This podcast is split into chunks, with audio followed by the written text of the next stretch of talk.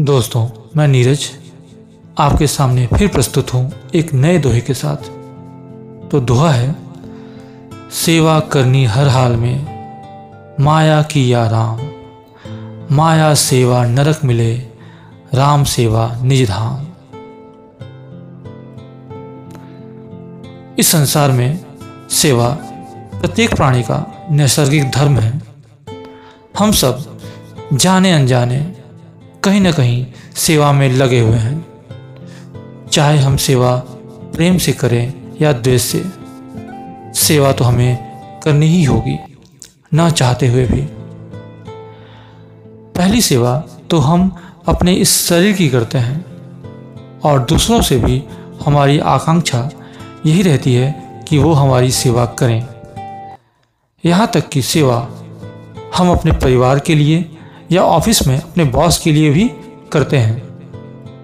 भले ही परिवार की सेवा का माध्यम, सांसारिक प्रेम, मोह या डर होता है, वहीं ऑफ़िस में सेवा का माध्यम, व्यापार या लोभ होता है।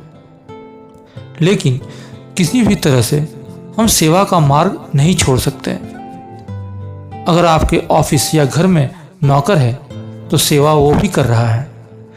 और अगर आप मालिक हैं तो भी आप सेवा किसी न किसी के लिए कर रहे होते हैं।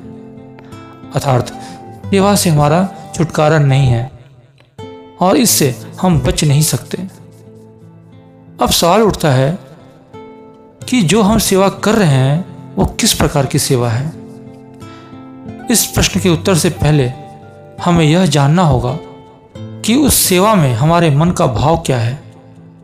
वह भाव माया के क्षेत्र का है या ईश्वरीय क्षेत्र का। माया का अर्थ है, अगर हमारे मन में माया के तमाम दोष हों, जैसे काम, क्रोध, लोभ, मोह, मद और ईर्ष्या, और इस भावना से हम किसी की सेवा करें तो वह माया की सेवा कहलाएगी। वहीं दूसरी तरफ़, अगर यह सेवा दया, प्रेम, करुणा, क्षमा जैसी ईश्वरीय भावना से ओतप्रोत हो तो यह सेवा ईश्वरीय सेवा कहलाएगी। यह काम, क्रोध, लोभ इत्यादि जैसे दुर्गुण हमें संसार चक्र में बांधती है। इसी बात को भगवान ने गीता के दूसरे अध्याय के तिरसठवें श्लोक में स्पष्ट किया है। कहा है, क्रोधात भवती सम्मोह सम्मोहात स्मृति विभ्रम, स्मृति भ्रंशाद बुद्धिनाशो। बुद्धिनाशात प्रणश्यति। अर्थात, मन की इन दुर्भावनाओं से बुद्धि का नाश होता है और अंत में व्यक्ति का पतन हो जाता है। पतन का मतलब इन्हीं माया रोग के कारण व्यक्ति इस संसार में दुख उठाता है और साथ ही पाप भी कमाता जाता है, जिसका फल नरक है। और जीवन के अंतिम क्षणों में भी अगर इनके विषयों का ही चिंतन करता है तो उसी को प्राप्त भी होता है। और फिर उसी मायातीत मन के साथ पुनः उसका जन्म होता है और यह क्रम चलता रहता है। दूसरी तरफ़, अगर हमारी सेवा में ईश्वरीय गुण निहित हो और सेवा ईश्वर के निमित्त हो तो वह मोक्षगामी हो जाता है और व्यक्ति इस जन्म मरण के चक्र से मुक्त हो, परम पद को प्राप्त होता है। और जब तक वह इस संसार में रहता है तो भी उसे पर्याप्त मान सम्मान और आनंद की अनुभूति होती रहती है।